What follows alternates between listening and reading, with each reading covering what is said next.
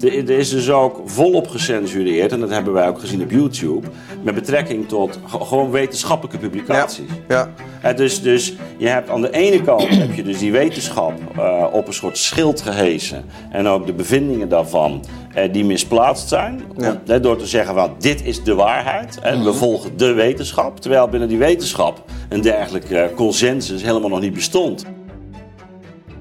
die, die leiding, die ook niet van alles met te vrij is. Hè? Als we zien hoe die Jules Rijksma daar heeft geacteerd, of die Frans Klein als een kleine tsaar, weet je wel. Ja. Ehm, als die publieke omroep eens wat meer zelfvertrouwen had gehad en wat minder bedweterigheid ook, Ja. hè? en wat minder ook zelf gebiased zou zijn in hun links-progressief-liberale zeg maar, opvattingen, dan eh, had je zo'n ongehoord Nederland eh, kunnen sturen.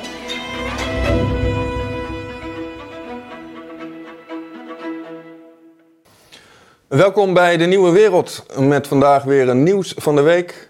En we hebben een speciale gast, Wiert Duk en natuurlijk weer Ad Verbrugge. Ja, heren. Ehm, we hebben twee eh, belangrijke onderwerpen weer eh, op tafel liggen. Ehm, laten we beginnen met eh, het stuk in de NRC wat is gepubliceerd over, hoe moet ik het goed zeggen, de desinformatie-denktank.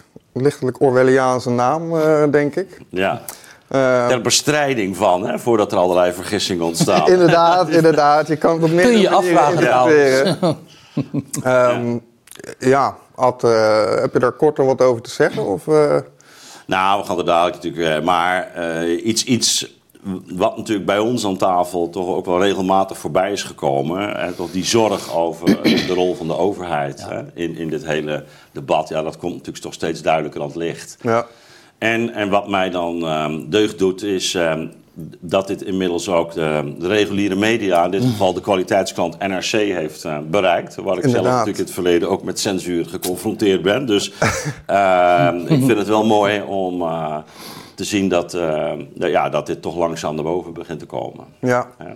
Eh, wel helaas een beetje laat, maar eh, niettemin belangrijk dat het aan de orde komt. Ja, heel goed. Ja, en dan nog een journalistiek onderwerp, eh, Wiert. Eh, ongehoord Nederland. Moet die van Moet de van buis? de buis, Ja. Verspreid alleen maar desinfo immers. ehm. Ja, die, De, misschien is er een link met de denktank. eh. Ja, nou ja, kijk, ongehoord Nederland, wat je ook van de journalistieke kwaliteit ervan vindt. ehm, het is natuurlijk maar een, een heel klein radertje eh, te midden van die gigantische publieke omroep. ja. En dat er dan dus zoveel angst ontstaat binnen die organisatie. En dat ze vanuit die organisatie gaan pleiten voor het ehm, eh, cancelen eigenlijk van Ongehoord Nederland. Omdat zij zich, eh, naast dat ze een ander geluid laten horen, zich af en toe ook wel schuldig maken aan eh, het niet-journalistiek van het allerhoogste niveau. Dat, dat ben ik er wel mee eens. Maar dat je dan dus gaat oproepen om te cancelen, ja, dat maakt de, de treurigheid van Nederland en het debat in Nederland toch wel heel erg duidelijk. hè. Ja. Ja, eh, misschien ook net zoals bij het NRC. eh, Wim Voerman zei volgens mij in een reactie op het stuk ook...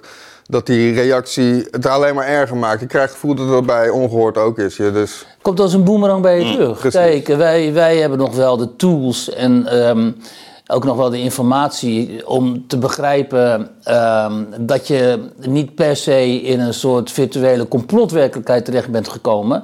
Maar er zijn heel veel mensen. Vooral na de corona en zo. En nadat dus bekend wordt dat dit soort informa desinformatiedenktanks bestaan. die wel degelijk in het konijnenhol zitten. Ja. Al heel lang. En dat zijn er heel veel. Ja. En als dan ook nog eens een keer zeg maar, hun uitlaatklep, namelijk Ongehoord Nederland, eh, de enige omroep die zegt eh, wat de waarheid is, je kent het wel. Als die dan wordt gecanceld, natuurlijk worden ze dan bevestigd in hun oordelen. Hè? ja, Dus dat is gewoon heel gevaarlijk. Je moet natuurlijk, daar pleit ik altijd voor, ook eh, in de maatschappelijke ehm, eh, uitingen. eh, Vind ik, die moeten in het parlement vertegenwoordigd zijn. Je moet geen partijen gaan verbieden zoals D66 wil. En ehm, dit soort uitlatingen, als die bij Ongehoord Nederland passen, die moeten in het publieke bestel ook gehoord kunnen worden. Ja, want anders marginaliseer je gewoon een hele grote groep mensen. En je bevestigt hem nogmaals alleen maar in het wantrouwen dat ze al hebben. ja. Ja, en ik heb geen eh, nieuws meegenomen deze week. Ik heb een ehm, mededeling. En eh, wel een hele belangrijke. Wij hebben als De Nieuwe Wereld namelijk een abonneemodel opgezet. En eh, dat is hartstikke hard nodig. ik denk juist ook, we hebben het over ongehoord. Nou ja, wij zijn een platform dat heel veel belangrijke stemmen een, een, podium geeft. Um, en we zijn geheel afhankelijk van, uh, van onze kijkers. En uh, het is eigenlijk een beetje een officieus. Hè? Het is, we zijn nog niet helemaal van start. In die zin, ik denk Ad, Jelle en Marlies... die gaan hier over twee weken uitgebreid over praten. Het officieel introduceren, maar als je iets introduceert, is het wel leuk als er al wat mensen zijn. dus we dachten van, laten we het alvast in ieder geval bekendmaken. Waar kunnen mensen zich abonneren dan? Nou, dat is dus het ding. Er komt hier, uh, dan moet ik even goed denken, rechtsboven in beeld uh, kun je klikken. En dan krijg je een filmpje te zien waarin alles precies wordt uitgelegd. Het gaat via Petje af. Een Nederlands ehm, platform voor indie, dus voor ja, onafhankelijke media zoals wij, podcasts, noem het allemaal maar op. En dan kun je gewoon met je ideal kun je lid worden. Um, er zijn dan, uh, je kan patroon worden. Of schutspatroon, dat is een beetje op het uh, oude gilde-model gebaseerd. Dat leek ons wel leuk. We gaan natuurlijk geen Engelse ellende. Hè? De, de, de Patreons van deze wereld, daar blijven we verre van. um, Nou, misschien Ad. het gilde van onafhankelijke ja. denkers. Inderdaad. Uh, waarom hebben we zo'n gilde nodig? Maar misschien nog belangrijker, waarom hebben wij die steun nodig? Ja. Nou ja, we hebben natuurlijk afgelopen tijd een, een, een paar dingen uh, ervaren. In de eerste plaats uh, dat, dat we uh, van kijkers opmerkingen krijgen over uh, de reclames die wij uh, plaatsen tussen de filmpjes. In, in de, en we hebben dat ook iets moeten uitbreiden. Ja. En ik begrijp dat, stoort mij ook. Ja. dus dan van, ja, hoe kunnen we dat nou oplossen? Want we zijn wel aangewezen ook op, op die inkomsten. Willen we dit kunnen doen met elkaar? Want het, het kost toch aardig wat. Het tweede is dat we nu natuurlijk aan het eind van het jaar onze eindejaarsactie altijd doen. Um, en ook daar krijgen we eigenlijk van kijkers van... Goh, is het niet mogelijk om gewoon meer op vaste basis uh, jullie uh, te steunen... in plaats van zo aan het eind van het jaar. En het heeft als voordeel voor ons um, dat, dat wanneer we dat op een meer regelmatige basis zouden doen... dat we ook iets meer zekerheid hebben gedurende het jaar. Want nu ben je helemaal aangewezen op die laatste maanden. En als het dan wat, wat tegenvalt of meer of minder is, ja, dan, dan moet je in, in actie komen. Dus we willen iets meer naar continuïteit toewerken. En dit is een, een message dat aan twee kanten snijdt. Ja, kijkers kunnen zonder reclames kijken naar onze filmpjes. Uh, daar komt ook nog wat extra uh, content, zoals dat dan heet, uh, bij. Ja. En uh, dat aan de ene kant. En, en voor ons geeft het iets meer ja, zekerheid gedurende het jaar. Dus dat is een belangrijke overweging. En jullie, jij met Willem, hebben dat eigenlijk heel mooi opgetuigd. En ja, we zijn heel benieuwd hoe het uh, hoe het gaat landen. En ook heel benieuwd uh, hoeveel uh, mensen hier gebruik van maken. Ik zou iedereen van harte willen aanbevelen om patroon te worden. Want die steun hebben we, zoals gezegd, hard nodig om programma's te maken zoals deze. Dus, Heel goed. Zullen we het hier even bij laten? Lijkt me goed. Ja. En ik ben al bijna in slaap gevallen inderdaad. Dus nou beginnen hoor. Ja, en we door, en we door. Nou ja, en, en volgende, dus over twee weken met uh, Jelle en Marlies erbij gaan jullie er nog, uh, ja. nog, uh, nog de officiële lancering. Ja, precies. Um, ja, laten we, laten we teruggaan naar het NRC-stuk. Um, ehm, misschien even een, korte schets. in 2019 is er een um, denktank in het leven geroepen vanuit het ministerie VWS. VWS omdat er toen al uh, bezwaren waren. De vaccinatiegraad was met uh, was 97% geloof ik. En die 3% was een probleem, of het was 3% gedaald in ieder geval. Er was een daling zichtbaar en als dat door zou gaan, dan zou je problemen krijgen in kinderopvang en noem het allemaal maar op. Um, dus werd er een uh, campagne opgezet en in het kielzog daarvan ook die denktank. En dat was dus nog voor corona. Um, en toen corona eenmaal onderweg was, toen uh, is die denktank ook heel hard uh, aan het werk gegaan op sociale media, onder andere om eh, de berichtgeving omtrent vaccinatie eh, te controleren, eh, tegen te spreken en soms te censureren. En dit ging in samenwerking met de grote sociale media platforms, Google, eh, Facebook. Ja. En daar was direct contact tussen ministerie en dus die megabedrijven. Ambtenaren, belanghebbenden, influencers. Eh, Het was een eh, bonte verzameling aan mensen die dus ehm, bezig waren om desinformatie, zoals zij het formuleerden, eh, ja, Te tegen hè? Ja, Nou, ja. Ehm, ja, een eerste reactie, eh, Wiert, als eh, journalist. Eh, je hebt op veel redacties eh, rondgelopen. Ehm, Ja, nou ja, dat, dat is, daar word je natuurlijk enorm allergisch eh, van. Althans, je allergie wordt opge, opgewekt. Omdat een overheid die voor jou gaat bepalen wat, wat waarheid is. Daar komt het op neer. Het is eigenlijk een soort klein ministerie van waarheid. ja, Over een heel eikel onderwerp. Namelijk in dit geval ook niet vaccinatie in het algemeen. Eh, maar, eh, zeg maar de, legitimiteit van het coronavaccin ook. Waarvan destijds nog niet bekend was ehm, hoe goed het nou werkelijk functioneerde. En wat eventueel ook eh, hè, op, de, lange termijn bijwerkingen zouden kunnen zijn en zo. En om dan met zoveel stelligheid te gaan proberen om... Of of nee, niet te gaan proberen, maar dus met zoveel stelligheid... ehm, het zogenaamde, althans des, wat, eh, hè, ehm, meningen, opinies, analyses die in jouw ogen desinformatie zijn, eh, proberen te, te censureren en uit het publieke debat te weren. Ja, dat is gewoon heel, heel zorgwekkend eh, natuurlijk. Ik begrijp de intentie wel. Ja. Ik begrijp de intentie wel, omdat met, met name hè, sowieso altijd al rond, ook rond het Rijksvaccinatieprogramma en zo, dat doen allerlei theorieën, complottheorieën ook de ronde, waar ik ook eh, niet van houd. Maar ehm, eh, als je ook een columnist bijvoorbeeld gaat inschakelen, hè, we weten niet eh, wie hij of zij is, maar die heeft zich ook een tijdje daaraan gecommitteerd. Ja, dan ben je dus rechtstreeks bezig ook om via de, eh, de, de vrije pers het publiek te beïnvloeden. En ehm, ja, dat vind ik heel erg zorgwekkend en ik denk dat Ad dat ook met me eens is.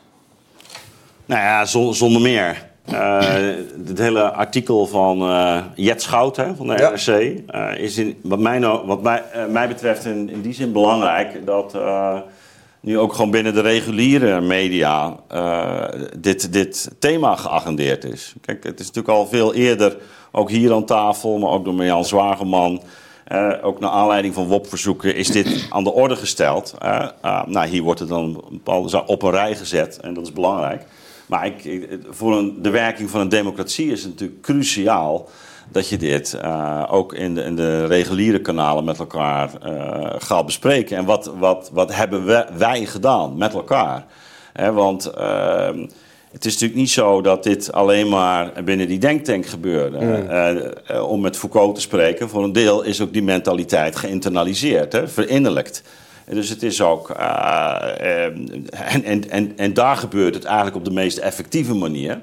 Hè, dat de redacties zelf eigenlijk die censuur gaan toepassen. Hè, en zeggen van, oh ja, maar dit is desinformatie of dit is misinformatie. En, en, en het is natuurlijk een hele. ehm, het is een heel heikel punt. Hè? Eh, Want ik, ik begrijp ook wel dat wanneer je in een situatie van eh, onzekerheid zit, en zelfs in een levensbedreigende situatie, eh, dat eh, informatie zelf een onderdeel kan worden van eh, het, het risico. Hè? Dat, dat wil je ook ergens ook voorkomen. Dus Ja. dat, dat er. dat, dat men in zo'n situatie dus kritisch kijkt naar, naar informatie is begrijpelijk. ja. Ja. Maar de andere kant is dat je dus, en, en dat is ook wat we steeds aan deze tafel hebben gezegd, dat je als, als overheid of als media eigenlijk de, de, de reguliere. eh, eh, ja, als, als, re- sorry, dat je, dat je als overheid of als media eigenlijk de, eh, de, de, de waarheid van de wetenschap gaat claimen. eh, op zo'n manier dat andere opvattingen eh buitenspel worden gezet. En- Ja. En dat is wat hier gebeurt. Dus een soort legitimatie met behulp van een soort geïdealiseerd wetenschapsidee. Weet je wat ik ook niet goed begrijp? Dat is dus Of Ja, dus nee, maar, Ja. dus, maar dat, Ja. dat is wat mij betreft het belang. Kijk, want eh, dat, zie je ook in, in, in dit artikel. Er, is dus ook volop gecensureerd, en dat hebben wij ook gezien op YouTube, met betrekking tot ge- gewoon wetenschappelijke publicaties. Ja. Eh, dus, dus je hebt aan de ene kant heb je dus die wetenschap eh, op een soort schild gehesen. En ook de bevindingen daarvan eh, die misplaatst zijn. Ja. Om- eh, door te zeggen van dit is de waarheid. En we volgen de wetenschap. Terwijl binnen die wetenschap eh, er juist... eh, en dat, dat hoort bij zeker eh, het onderzoekende karakter van de wetenschap. Een dergelijke eh, consensus helemaal nog niet bestond. Omdat het een, een vrij nieuw verschijnsel was. Ja. En en, en op, op, op, op dat moment zo meegaan in één positie, ja, dat, dat vind ik echt heel, heel gevaarlijk. Want dan ja, eh, politiseer je in feite die, eh, eh, die wetenschap en, en gaat de media ten opzichte van de politiek eigenlijk een rol vervullen waarin ze de spreekbuis wordt. In Nou ja. plaats van dat ze die kritiek eh, openhoudt. Het is Ja. een heel kwalijk moment geweest toen hè, op de radio. Toen eh, Pieter Klok, de hoofdredacteur van de Volkskrant, letterlijk zei van... we gaan nu maar even gewoon één één mening mond eh, spreken. hè, met één mond spreken. En dat is dan de mond van Hugo de Jong en Mark Rutte en eh, Jaap van Dissel. Daar kwam het op neer. Ja. En dat heeft natuurlijk de media enorm veel schade toegebracht. Omdat als mensen dat horen, dan denken ze... oh ja, maar die media zijn dus niet te vertrouwen. Die praten, voor, hè, die praten de, de macht naar de mond. Terwijl op dat moment had hij ook kunnen zeggen: luister eens, wat Ad zegt, het is, we varen in de mist, wat Rutte zei. En heel veel is onzeker. En wij gaan niet mee in allerlei complottheorieën over dat het, eh, het World Economic Forum dit virus heeft losgelaten op de Ja. mensheid om de helft van de wereldbevolking te- elimineren. Maar we gaan wel laten zien dat er allerlei verschillende opvattingen Precies. bestaan over de ernst van dit virus. En zeker ook over de, wat we hiermee moeten. Ja. Of we hier eh, of we onze hele samenleving in de lockdown moeten gooien of niet. Want bijvoorbeeld over het gebruik van mondkapjes en over de, de, de, de effectiviteit van lo- lockdown en zo, daar bestaan nogal verschillende opvattingen over. En dan. Dan ga je tussen, hè, dan, aan de ene kant begrijp je van ja, er moet wel een soort narratief worden eh, ver- verteld over hoe ernstig deze situatie is. Dit is een pandemie, dat maken we niet altijd, hè, dat maken we zelden mee. Maar we moeten wel laten zien, maar hier kun je ook op een gevarieerde manier mee omgaan. En, ehm, en dat hebben we te weinig gedaan. Ja. En mijn hoofdredacteur, die nu weggaat trouwens, Paul Jansen, heeft Ja. op een gegeven moment ook na de pandemie, of toen de pandemie afnam, heeft hij dat gezegd. We zijn te veel meegegaan in dat narratief en we hadden ook kritischer kunnen zijn. Wat ik dus heel goed vind aan Paul. Zeker. En, ehm, en daar moeten we het inderdaad over hebben. Eh, hoe voorkom je dat dat in een eh, volgende keer eh, weer gebeurt? En wat is dat voor mechanisme dat men zozeer daarin mee wil gaan? En dat ook een heel groot deel van de bevolking en ook mensen, hè, dus zeg maar influencers op, op sociale media en zo, op een hele agressieve manier daarin meegaan. Hè? Zoals bijvoorbeeld die manier waar we het voor de uitzending even over hadden, die eh, een arts die een collega-arts eh, aangeeft, waardoor die collega-arts de inspectie op zijn dak krijgt. Ja. Moet je me even schetsen misschien dat Ja. verhaal, want dat is toch een heel na- navrant en wrang eh, verhaal. Ja, dus als ik het goed uit mijn hoofd heb, ehm, eh, De Vos heette die huisarts. En die eh, was inderdaad, eh, die had een brief gestuurd naar zijn eh, cliënten van, er is nu vanuit het RIVM een oproep gekomen voor 12 tot en met 17-jarigen om een coronavaccinatie te krijgen. Hij heeft daar zich neutraal in opgesteld en gezegd van maak vooral je eigen keuze. Ik spreek me daar in ieder geval niet voor uit, maar ook niet tegen. Het is, maak vooral een weloverwogen eh, keuze. En volgens mij stopt hij ook nog een linkje naar eh, informatie vanuit het RIVM. Eh, toen is er dus een, blijkbaar inderdaad een melding gekomen bij de inspectie. Die hebben hem toen, die huisarts De Vos, een, een brief gestuurd. Een, Waarschuwing. een waarschuwing inderdaad, werd gewoon op zijn vingers getikt. Toen heeft hij een reactie daarop eh, gestuurd. En eigenlijk heeft hij daar nooit meer wat van terug eh, gehoord. Omdat het dus, ja, blijkbaar eh, wordt er dan gereageerd. En dat, dat vind ik überhaupt een, een lastig aspect hiervan. Dus dat zo'n denktank, volgens mij zaten er eigenlijk... Ik heb geen medische eh, specialisten gezien in die correspondenties die in het NRC-stuk. Ik heb ook de, de pdf'jes gelezen. Ik kreeg niet direct eh, medische informatie van specialisten, meer vanuit het RIVM. Dus, hè, dus het is meer institutioneel. En maar de leden van die denktank, die corrigeren dus mensen die wel echt verstand van zaken hebben. Ja. Een huisarts die een een één op één relatie heeft met zijn cliënten. Ja. Eh, een eh, huisarts die uitspraken doet privé op Twitter bijvoorbeeld. Ehm, daar wordt ook tegen ingegaan. Dus er zijn. Dat je Nou, Rob van, Elens is het overkomen. Hè? Die Ja. zijn eh, patiënt eh, destijds uh, hydroxychloroquine met eh, antibioticum en zink voorschreef. Want hij dacht, nou dat helpt. Want ik heb, het enige andere medicijn wat ik hier heb is paracetamol. Nou, Ja. dat helpt niet. En eh, toen, hij heeft toen ook naar buiten gebracht dat die cocktail patiënten zou hebben geholpen. Nou, toen is ook de inspectie eh voorbij gekomen en heeft gezegd... je moet er mee, mee kappen, want je mag die Boete. medicijnen niet gebruiken. Klopt, ja. Ja, nou ja, dat gaat dus zo ver. En, Het is in de Tweede Kamer volgens mij zelfs nog te sprake gekomen. en toen heeft dus Hu- Hugo de Jonge, heeft dus letterlijk, de minister heeft dus letterlijk eh, deze arts Rob Elens beschuldigd van kwakzalverij. Ja. Nou, dat is het krankzinnig intimiderend als een minister, ook nog eens een keer een minister die zo'n profiel heeft, zo, ehm, zo eh, dominant ook optreedt in, in de media. En zo tegenover de Nederlandse bevolking ook, zeg maar, dreigend, eh, dreigende houding Ja. eh, aanneemt. Hè? Eh, dat hij jou dan letterlijk persoonlijk in de Tweede Kamer beschuldigt van kwakzalverij als arts. Ja, weet je, dat is gewoon eh, nou, woedendmakend Ja. natuurlijk. En ik denk ook gewoon een waarschuwing. Hè? Zo van, Pure kijk, waarschuwing, eh, ja. de- als voorbeeld van dit gaan we met je doen als Ja. je... Ja, nou ja, kijk, het, het, het risico wat je hier natuurlijk ook ziet, is op het moment dat eh, een, een overheid zelf, of het nou bij mond is van de minister, dan wel eh, zo- zo'n denktank. eh, mensen die eh, eigenlijk binnen de wetenschap hun sporen hebben verdiend, of die verstand van zaken hebben en ervaring hebben, eigenlijk de, zou kunnen zeggen, de natuurlijke grondslag van gezag op een bepaald gebied, als de overheid die zelf dat dat gezag eigenlijk betwist om, Absoluut. om, hè, eh, eh, dan zie je dat, hè, je weet mijn boek De Gezagscrisis, bijna klaar nu. Ehm, hè, maar maar dan, dan zie je eigenlijk dat dat gezag dus voor die overheid zelf ook niet meer telt. Hè, dus, dus op, en, en dat hebben we eigenlijk rond corona gezien. Hè. Precies omdat dus ehm, die, die, eigenlijk die benadering, hè, of het nou eh, de lockdowns betrof, eh, of eh, de mondkapjes, of, later de vaccinaties. Ehm, die, die, alle opvattingen die afweken van die voorstellen, die werden eigenlijk in discrediet gebracht. Ook al gebeurde dat door mensen eh, met kennis van, van zaken. Hè? Ja. Of het nou die Barrington Declaration is geweest, Ja. van echt drie gerenommeerde hoogleraren. Waarbij je dus niet zegt van, goh, ja, dat is een afweging, wij maken een andere keuze. Dat kun je ook doen, hè? Dat, dat is een heel andere, zo had je ook eh, de, de vaccins kunnen introduceren. Van nou, ja, wij denken dat het verstandig is. En dat maakt nu vooral een, eh, een, een weloverwogen eh, keuze. En dan, dan krijg je een heel ander discours. Maar op het moment dat je dus eigenlijk zegt, ja, dat is onzin. Hè, dus iemand is Ioannidis, hè, die, die Ja. eh, echt een eh, eh, super gerenommeerd arts... die door autoriteiten gewoon volledig terzijde wordt geschoven. Ja, dan vind je het gek dat dan uiteindelijk een publiek ook al die gezagsverhoudingen ge- eh, gehad eh, eh, ter discussie stellen. Want het, het, het gaat kennelijk niet meer over die, die, die concrete kennis van zaken. Nou, daar wil ik graag iets over zeggen, inderdaad. Want ehm, kijk, ik, ik ben ik al eh, bijna een leven lang bezig met Rusland en de voormalige Sovjet-Unie.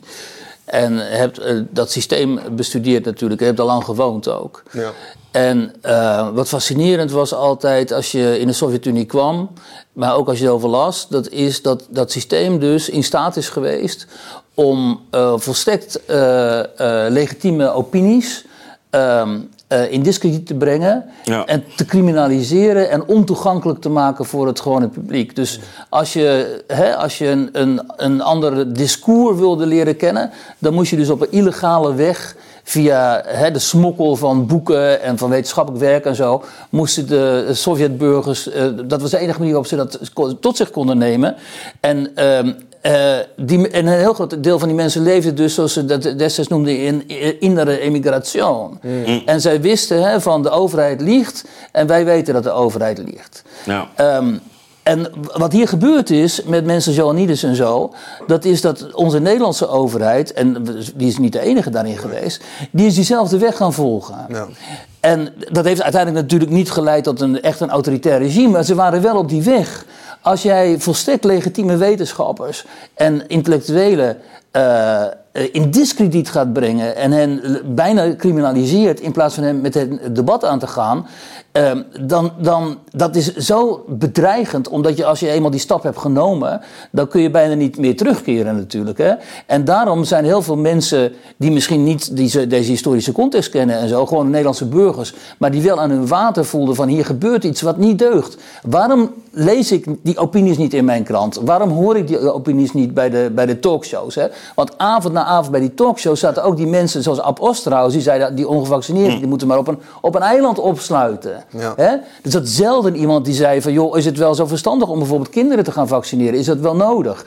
Ehm, dus die, dat, dat opiniemonopolie, wat sowieso al dreigt in deze neoliberale samenlevingen, hè, omdat al die media zo ongeveer hetzelfde vinden, hetzelfde denken en zo. Dat opiniemonopolie werd nog eens extra geaccentueerd onder eh, corona, met steun vanuit, ja, met, met, met druk vanuit de, eh, de overheid. Ja. En als je daarin zit en je herkent dat mechanisme, want dat heb ik heel vaak gehad, ik dacht, het is toch niet te geloven eigenlijk. Hè? En, en, en voor mij was dan heel ingewikkeld. Voor intellectuelen, die, die kunnen nog, die hebt nog een vrije geest, die kun je hier over tafel brengen. Maar als journalist eh, werk je binnen dat mechanisme. En moet je de hele tijd afvragen, wat, kan ik, wat, wat, kan, wat kun je nou nog... Wat is gewoon nog geaccepteerd, weet je wel? Ja. En onze columniste Marianne Zwageman bijvoorbeeld, die heel erg daarmee bezig was ook. ehm, die heeft heel erg. ehm, die was zich daar dus ook enorm bewust van. En die kreeg heel veel weerstand ook vanuit, eh, vanuit die gevestigde orde. Hè, tot en met dat ze dus gewoon gevolgd werd. Of hè, dat ge- gecheckt werd ook door die veiligheidsdiensten en zo. Ja, jullie zijn allebei gevolgd, denk ik. Nou, dat weet ik niet. Nee? Ik, nou, ik ja, stond wel weet op een niet. lijstje, ja. Mijn naam Ja. stond wel op een lijstje van influencers die dan eh, eh, gevolgd moesten Maar worden. het, het, zou, het, zou, het zou zomaar kunnen, weet je. Dat Ja. is in, in, in, in wat er destijds bij het NRC-artikel gebeurd is... ehm, ja, eh, heeft, heeft mogelijk ook wel iets daarmee te maken. Ja, voor de, jij had een ar- artikel Een geschreven. in- interview. En, Dat is, en daar is eigenlijk eh, zonder eh, overleg, is daar de- in de eindversie is, is er al ges- geschrapt. En, en vervolgens is er gedurende de dag eh, zijn er ook nog stukken eh, uitgehaald. En, en is er onder het artikel gezet dat.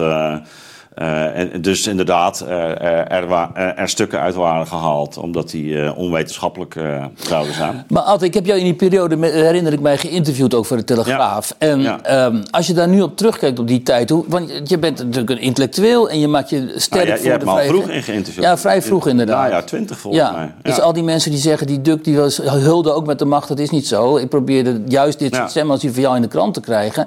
Maar hoe is dat voor jou geweest om als vrije geest die druk ook eh, te voelen? Want op een gegeven moment was inderdaad de nieuwe wereld, hè, dat werd ook bij, als een soort wappiekanaal weggezet. Want jullie lieten mensen ook als Matthias de Smet en zo aan het woord en zo. Ja. Eh, dus je moet heel, heel, eh, het is heel delicaat manoeuvreren in die wereld. Want voor je het weet val je van de klif en dan ben je een soort besmet Ja. kanaal geworden. Ja. Hè? Nee, dat was ook heel delicaat. En dat is ook hier binnen ook niet zonder slag of stoot gebeurd. Omdat we wel toch die kritische kanttekening wil- wilden plaatsen. Maar eh, te- tegelijkertijd niet, eh, nou ja, laten we zeggen, zo- zonder eh, enig begrip ook, ook voor, voor wellicht tegenstemmen te opereren. Ja. Dus, dus ik heb in ieder geval zelf altijd geprobeerd, en daar hebben we het ook met elkaar wel over gehad. Om, om binnen die, met, in de, de vorm van de kritiek ook, ook wel iets van, laten we zeggen, begrip toch te, eh, te brengen. Zonder dat je die ander helemaal verkettert. Maar, maar wel toch de, de ruimte op te eisen. Gewoon voor je eigen afwegingen. En vooral ook eh, wat er, wat er op systeemniveau eh, maatschappelijk en cultureel eh, gaande is. Hè. Dus we, het is mij sowieso niet mijn stijl om het heel erg op de persoon te spelen. Vind ik ook niet eh, de- mijn taak als filosoof. Maar je probeert wel te, te, te begrijpen wat er, wat er eigenlijk gebeurt. En ja, ik heb natuurlijk zelf ook wel eh, ondervonden dat dat eh, niet in dank wordt eh, afgenomen. Ook in jouw wereld.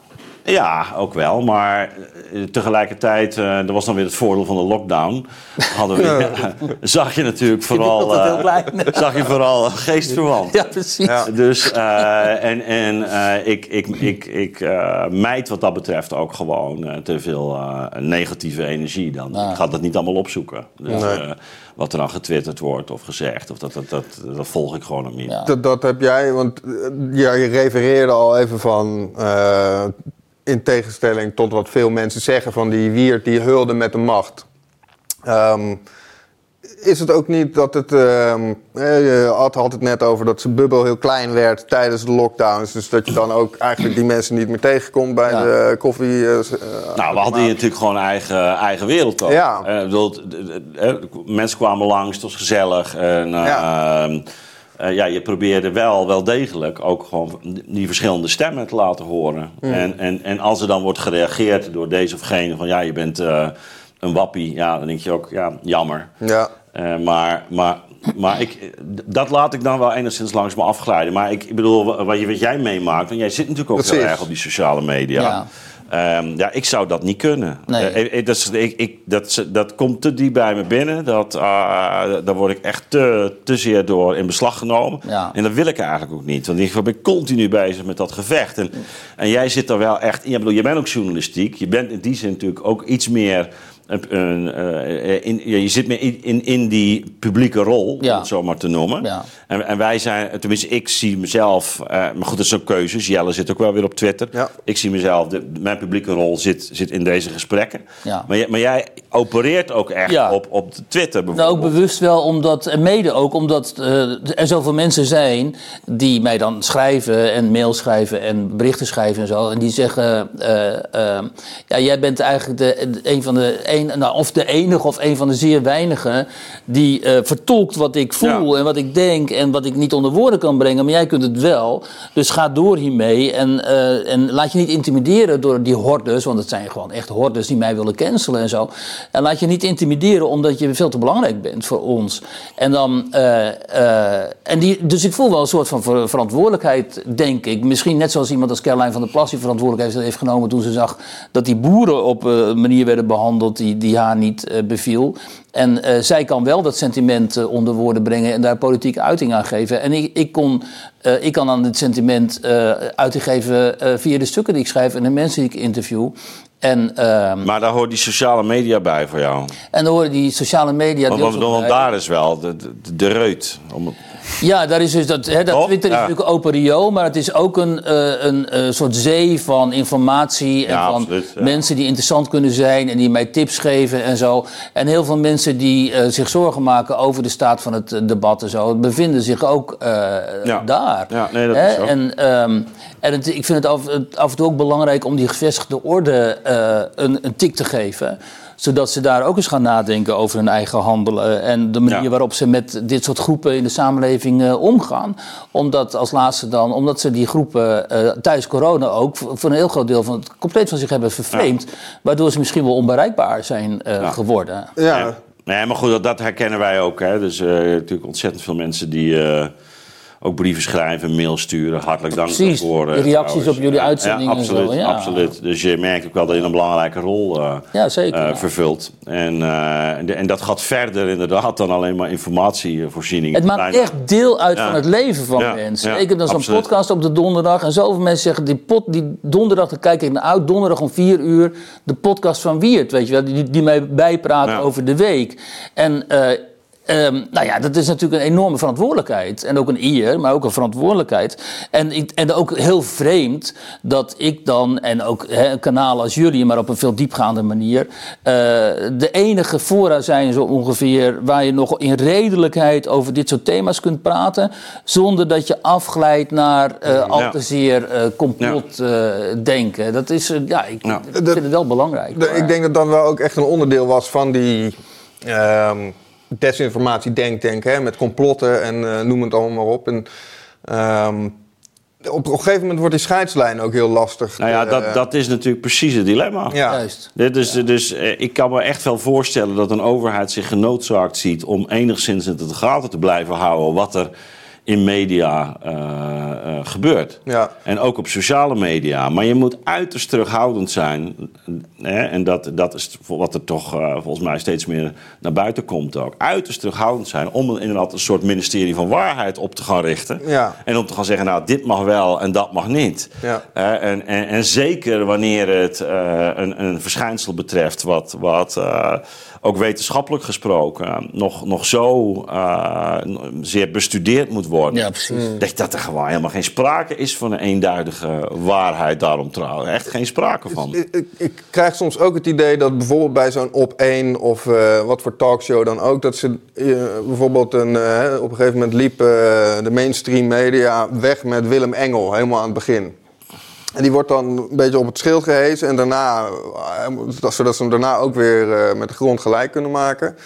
Maar ze bleven hem ook heel interessant vinden. En dan werd hij, hè, dus zo'n zo'n complotgekkie tussen aanhalingstekens, werd hij zeg maar een soort van avatar voor kritiek op het beleid. Ja. Zodat als jij kritiek op het beleid had, dan was je eigenlijk een soort van Willem Engel. Ja, maar dat is dus wat ze, die dichotomie creëren. Ja. Dat doen die media dus telkens. Dat doen ze bijvoorbeeld ook met het uh, Oekraïne-Rusland debat. Ja. Zodra je enigszins wil nuanceren over de, de rol van Rusland wil nuanceren en wil zeggen, luister, het Westen heeft daar ook niet echt een hele verstandige rol gespeeld in dat in die, in die wereld daar in Oost-Europa, dan ben je Poetin versteeën. Ja. En dan ben je onmiddellijk besmet. En uh, we kunnen het wel, zeg, vind ik, uh, mensen als Engel, maar ook Forum voor Democratie en ook hè, de, de fora als uh, Weltschmerz, Café Weltschmerz en zo, kwalijk nemen, denk ik, dat zij die deuren hebben geopend voor allerlei complotten, waardoor dus een heel deel van het kritische denken uh, over allerlei heikele thema's in deze samenleving uh, besmet is geraakt en soms ook bewust is besmet door henzelf. Hmm. Mm. Als je zo ver meegaat in allerlei uh, complottheorieën, dan maak je jezelf natuurlijk ook Nou, onmogelijk. Ik, ik ga je wel in, uh, in mee, uh, um, Wiert, deze gedachtegang. Tegelijkertijd toch één kanttekening. En ik denk dat jij hem ook wel zult herkennen. En dat, we hebben het ook met politici zien gebeuren in Nederland. Op het moment dat je natuurlijk zelf uh, te maken krijgt met een vorm van censuur. Of uh, dat je te zeer zwart wordt gemaakt. Ja. Of wordt gedemoniseerd. Ja. Of buitenspel wordt gezet. Ja, je wordt in een hoek. En dan, dan krijg je bij mensen ook gewoon um, uh, een, een, een, hele ja, een psychopathologie. Ja, ja. Hè, waarin waarin uh, je eigenlijk wel gedwongen wordt, ook, ook om überhaupt te overleven, om die ander ook echt als je vijand te gaan zien. Hmm. Hè, en, uh, dus die. die die polarisering waar we het over hebben. En dat is denk ik precies het thema eh, wat jij aan het begin terecht uh, aan de orde stelde rond de overheid. Kijk, de overheid moet eigenlijk depolariseren. Ja. Depolariseren. De, de, de, in dat verslag, of tenminste bij die uh, Ja. WOP-dingen kwam wel naar voren... dat binnen die stuurgroep dus ook wel werd aangespoord om juist te depolitiseren... of te, hè, te, Ja. het, de, de polarisatie tegen te gaan. Maar dat is valikant mislukt. Dus Nee, maar, maar het- kijk, het punt is op het moment dat je dus gaat, eh, dat, het middel van censuur in gaat zetten om te depolariseren, dan begrijp je niet waar je mee bezig bent. Dat, want dat is precies dus eh, olie op het vuur. Ja. Dus je moet dat middel sowieso heel eh, spaarzaam hanteren. Of, en echt wanneer de wet evident wordt eh, overschreden, zou ik zeggen. Maar goed. ehm, dit is heel belangrijk, hè? Wat ik, wat ik wilde zeggen is, dus, ik, ik herken wat wie het zegt. Tegelijkertijd is er dus een klimaat ontstaan, ook mede door toedoen van de overheid zelf, waarin die psychopathologie optreedt. Waarin je merkt dat mensen dus eh, die anderen, die ook letterlijk als vijand gaan Ja. ervaren, want ze worden ook buitenspel gezet. De, de ander gaat ook over grenzen heen. Dus wat je krijgt is een soort beweging, Ja. waarin, eh, en, en dat heb je bij Wilders ook zien gebeuren Ja. trouwens, eh, op een bepaalde manier. eh, Nou, altijd wat zo raar is, wat ik ben het helemaal met je eens. En, je- en op het moment dat ik inderdaad zie bij die demonstraties onder corona... dat bejaarde mensen of gewoon gezinnetjes in elkaar worden geramd door de, door die de oproeppolitie daar... Ja, dan word ik natuurlijk ook woedend. Hè. Dan denk je, hoe, hoe, hoe kun je dit doen? En dan vervolgens zie je dus dat, dat, dat er wordt geapplaudiseerd over dit optreden van, van de politie op sociale media. Ja, pak ze, hè. ram ze van dat eh, museumplein of waar stonden ze? Oké. Ehm, maar als je dan ehm, het gaat opnemen weer voor die mensen die daar in elkaar werden geslagen, dan krijg je vaak van die mensen, die, die- hè, van die slachtoffers, ook weer terug. Ja, maar waar was jij dan? Want jij zit ook het vaccin te promoten. Jij hoort bij die overheid. Dus het is ook, het is ook nooit goed. Ja. Eh, en, en daarin moet je dan inderdaad een soort van evenwicht zien te vinden. Dat je, wat Ad zegt, dat je begrijpt dat die mensen zo voor zich vernederd en zich eh, klein gemaakt voelen. Omdat ze permanent ook in krantencolumns en zo worden uitgemaakt voor, voor, voor wappie en psychopaat. Dat je die empathie moet kunnen opbrengen, ondanks het feit dat die wappies het, eh, ook op jou gaan schelden, hè? Ja. als vertegenwoordiger van de mainstream media. media zeg maar. Ja. En dat is wel heel ingewikkeld hoor, want af en toe, ja, ik ben ook maar een mens. Nou ja, dat, dat vind ik dus interessant. Hè? Want je hebt inderdaad gewoon eh, vrij vroeg al met Ad een interview gedaan. Eh, terwijl je toen op Twitter al werd eh, door, de, door de wappies. Hè? De mensen irriteren zich daar terecht aan dat wij het woord wappie. Maar neem het als een geuzennaam, zou ik zeggen. Zeker. Ehm, eh, je werd aangevallen door wappies. Ondertussen doe je wel een interview met, eh, met Ad. Dus je zoekt die nuance op. Ik wil een beetje richting... En die wil het vrije woord beschermen natuurlijk. Nou ja, het leven precies. van het vrije woord, ja. Maar, maar, maar dat, dat vind ik dus ook eh, casus eh, ongehoord Nederland. Precies. Is- zie, je, zie je dat heel erg terug. Hè? Dus dat zij dus eigenlijk meegaan met die polarisatie. Helaas. helaas. Maar eh, de mainstream media, waar zij dus eigenlijk onderdeel van zijn. Aan de andere kant, hè, binnen die NPO, doen ze eigenlijk hetzelfde. Alleen eh, zijn zij geborgen door de status quo, de instituties, het hele narratief klopt. Bij hun klopt het narratief niet. Ehm, maar zij missen voor mijn gevoel soms wel de nuance die jij dus hebt. Als je bijvoorbeeld met, terwijl je zelf toen in ieder geval overtuigd was van... joh, dat vaccin, dat hebben we nodig. En, eh, Ik denk nog steeds dat het vaccin ons voor een heel groot deel uit die eh, ellende heeft geholpen. Helemaal niet dat worden maar- leuke, maar, dat worden leuke, eh, dat helemaal worden leuke eens, comments, maar- eh, ja. Als ik Nee, met maar- vaccinologen praat, ja, dan die onomstotelijk. eh, Nee, Ja, ja, om- maar- om- maar Omicron, Omicron, Hey. Omicron Oké, maar goed, daar gaan we het niet over hebben. heeft ons Nee, gered. nee. Maar, maar dit vind ik dus juist leuk, hè? Dat je zo'n discussie kunt hebben. We hebben hier toen ook eh, met de, eh, de, Dan zit je hier met mensen en dan kom jij binnen en dan zitten er mensen die daar echt totaal anders over denken. En dan moet je gewoon over kunnen praten. Ja, Ja, mij ook. nee, ja, absoluut. absoluut. Ja, Absoluut. en- nee, maar bedoel, wij, wij kunnen er ook over praten. Ja. Dus, ehm, maar nee, ni- niet de vaccins, maar Omicron. En, en die vaccins hebben voor een bepaalde groep... Je kan het toch niet laten misschien als- best, Nee, maar bedoel, ik, ik, ik ben niet anti-vaccin, maar we moeten ook gewoon wel de schaduwzijde daarvan Ja. eh, onderkennen. En, en ik dat ook. weten we. Alle, En dat komt ook steeds meer naar boven. Ik heb er altijd op gewezen. Risico's, zeker voor jonge mensen. En, en de grote bevrijding kwam gewoon, eh, laten we nou eerlijk zijn, gewoon met Omicron.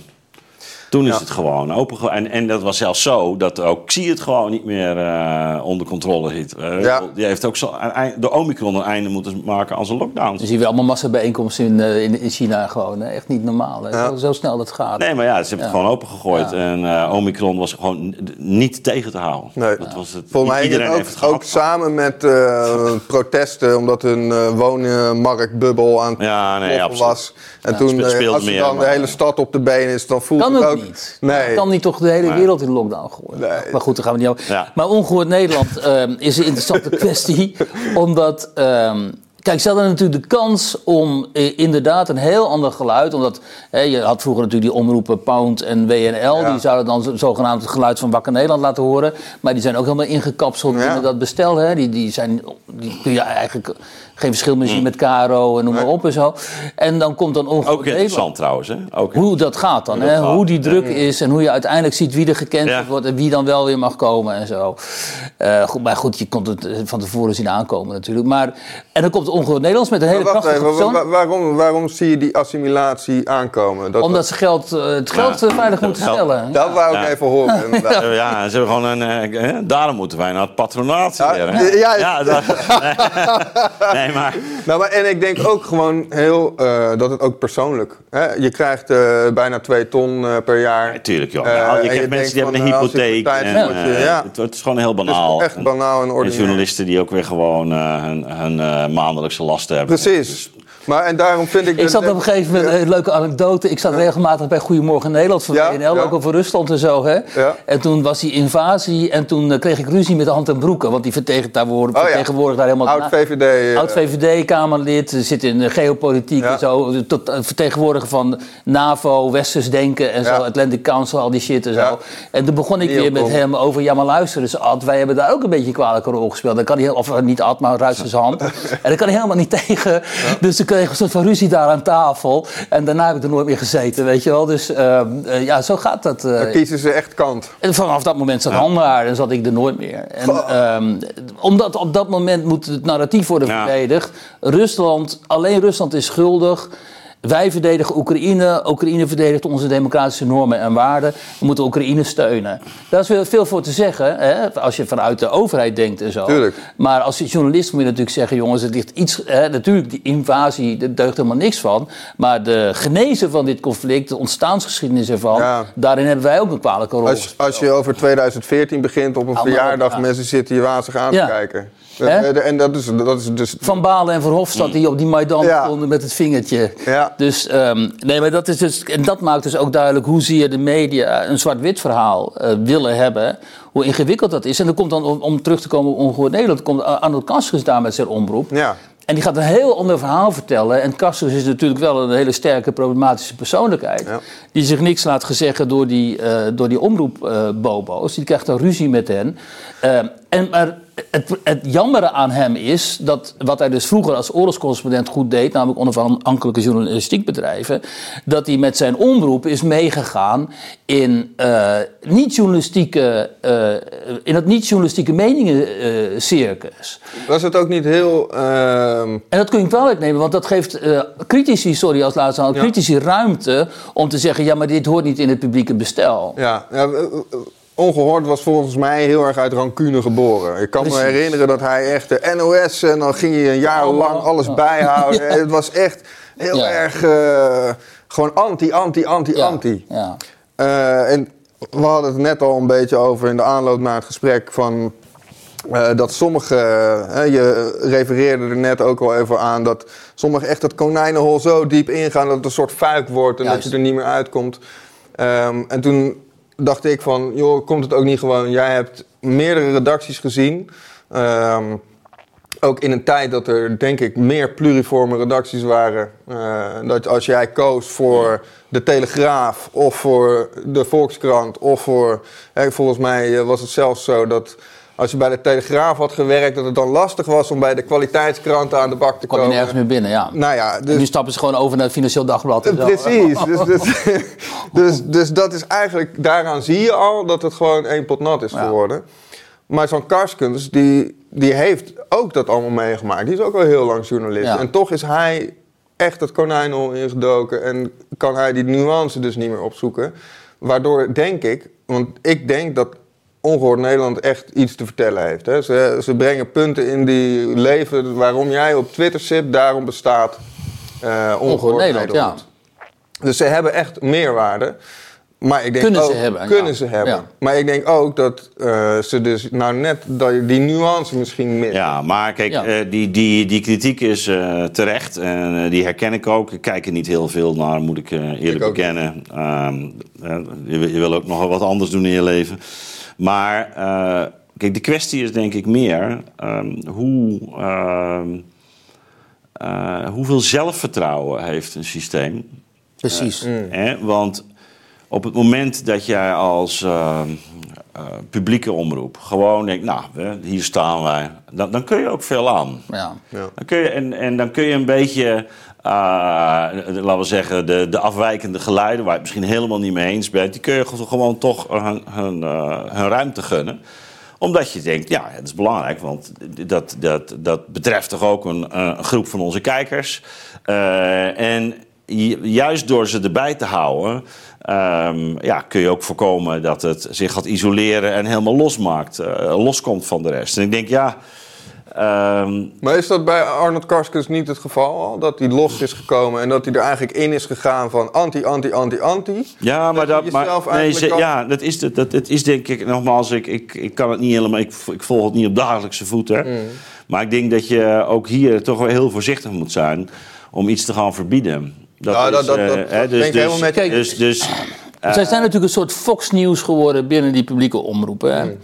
Ehm, en dan kun je zeggen, ja, dat is problematisch, omdat er ook vaak meningen over tafel komen en analyses die gewoon aantoonbaar onjuist zijn. En dan moet dus de presentator moet zeggen, ja, maar luister eens, nu leg je dus eh, heel veel Ja. op tafel.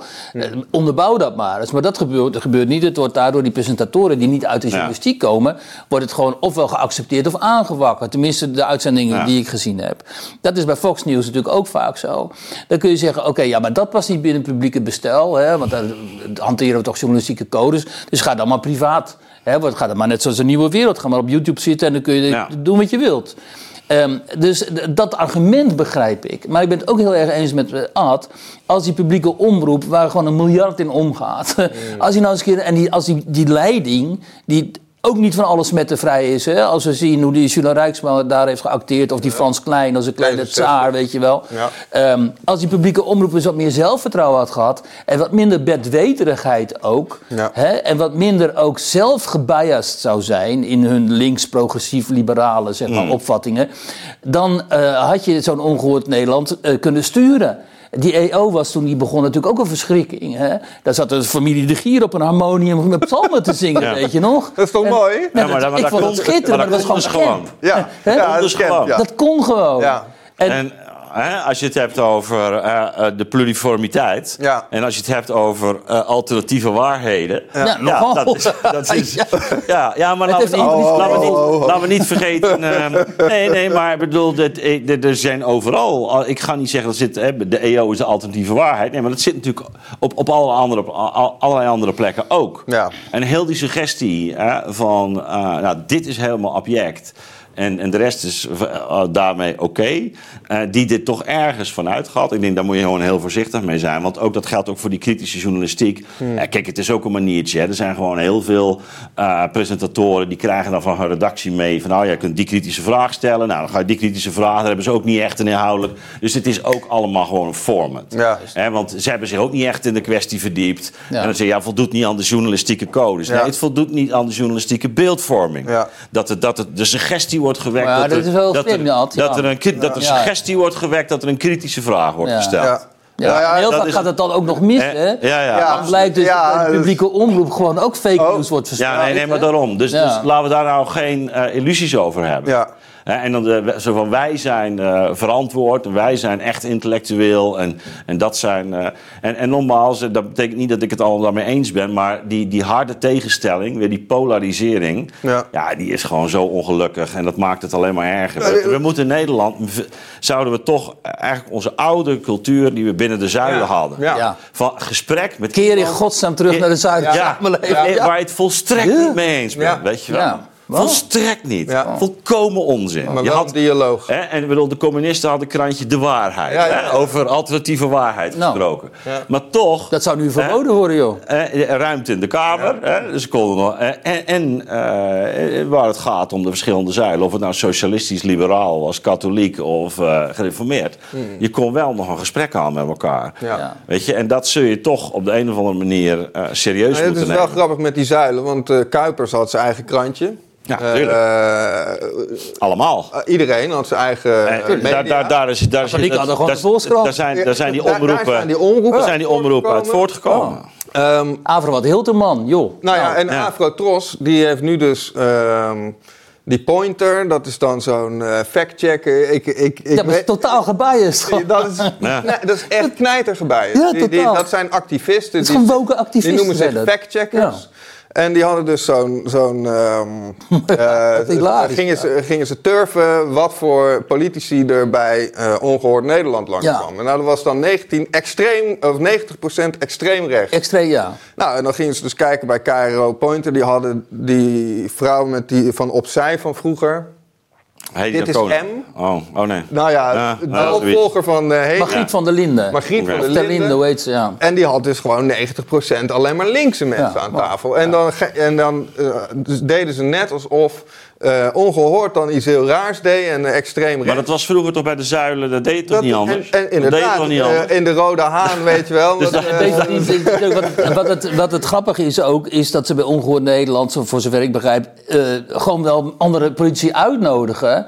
Maar ja, die komen, komen niet, niet. want die Ja. vinden hem fascisten. Ja. in. Want die te Nou, Groot, die polariseerder, die heeft het echt letterlijk tegen een verslaggever Klopt. van ON. Een Ik praat niet met jou, want je bent een fascist. Ja, nou, en dat vind ik dus ook gevaarlijk met eh, bijvoorbeeld de omvolkingstheorie. Wordt dan, eh, dat wordt Extreem rechts racistische theorie, de omvolkingstheorie. Ja. En dat Ja. is dan, eh, ten eerste wordt er dan ook iets van gemaakt, hè, want dan is het opeens een theorie. Hè. De, iemand brengt iets over omvolking. Ze, ze noemen een term omvolking. vervolgens gaan andere journalisten ermee aan de haal. Die zeggen van dat, dit is nazistische Mm. propaganda, terminologie. En, eh, en dan gaan ze een heel, eh, ge- hele geschiedenis opratelen Ja. van wat daarmee verbonden is. Ja. En dat doet eh ongehoord. Nou ja, weet je wat Terwijl dat, dat helemaal niet zo is. Weet je. Het is niet dat zij zeggen van...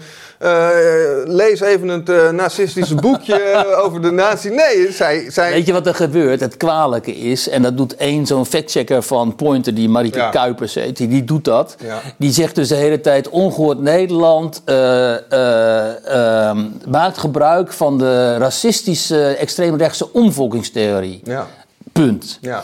Daarmee maakt ze dus het hele debat over wat er in onze steden gebeurt. namelijk dat die demografisch totaal ver- ver- aan het veranderen zijn. Ja. Dat wij een totaal andere samenstelling van de bevolking hebben gekregen. Waardoor het maar de vraag is of wij de gemeenschap die Nederland zou moeten Ja. zijn. in stand kunnen houden. En dat dat niet alleen in Nederland gebeurt, maar ook in Duitsland en in Frankrijk en elders. Wat een heel urgent en belangrijk debat over bevolkingspolitiek is. maakt ze in één klap. Eh, besmet. Ja. En dat vind ik zo. En dan noem je zelf, dat heb ik haar ook op Twitter gezegd. Althans niet zo letterlijk, maar dat bedoel ik er wel mee te zeggen. Hoe kwalijk het is als jij je dus opwerpt als objectieve factchecker. Ja. Je gaat even vanuit jouw woke gedachtenwereld een bepaalde eh, demografische ontwikkeling besmet verklaren. Omdat er sommige mensen zijn die dat omvolking noemen. Ja. Weet je? En daarmee stopt dan het debat, wat een van de belangrijkste debatten van deze tijd zou moeten Lijkt zijn. En daarom is die publieke omroep ook zo verschrikkelijk aanmatigend, omdat ze dus dat soort ehm, types in huis hebben, die niet de intellectuele vaardigheid hebben om te beseffen wat er zich in deze samen- samenleving werkelijk zich afspeelt, Ja. maar het debat over al die heikele kwesties gaan beïnvloeden door het besmet te verklaren. Ja. En er komt dus ongehoord Nederland, en die gaan er net zo radicaal in, hè, maar vanaf de andere kant. Juist. Die zeggen, ook Klaus Schwab zit erachter, Ja. want die wil ombevolking. Ja. En dan zitten wij hier en denken, jongens, waar kunnen we nog beginnen dan?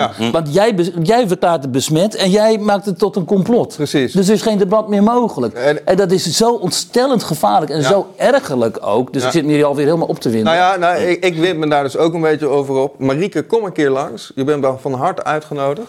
Lijkt me heel leuk om te praten. Ze doet ook transgender. eh, Ja, daar is ook heel activistisch in. Ja. Terwijl er heel veel te zeggen is over die rare hype nu en die mode om eh, kleine kinderen die zich dan opeens jongetje zouden voelen of meisje zouden voelen, om die allerlei eh bloggers te gaan geven, Ja. te gaan opereren en zo. Nieuw Dat is- thema, nieuw thema. Dat is, dat- een misdaad Ja. gewoon, weet je wel. En dan gaat ze dan heel activistisch gaat ze daarin staan. Ja, en ik vind haar aan de andere kant ook heel, weet je wel. eh, ik denk van ja, als je zo overtuigd bent, dat is ook hartstikke goed. En ze, ze, ze doet het op een manier dat wat heel veel mensen aanspreekt. Ehm, maar ze heeft bijvoorbeeld tijd over ad hominems. Ik denk dat het ook goed is om het breder te maken dan alleen Marieke Kuiper. Tegenspraak is voor deze mensen al sowieso een ad hominem. Nou ja, en dat, maar dat vind ik dus het interessante, precies wat je net zei, van dat er dus dan, dan komen ze met een, ehm, een, een, een, een, een claim over ze, een besmette term bijvoorbeeld.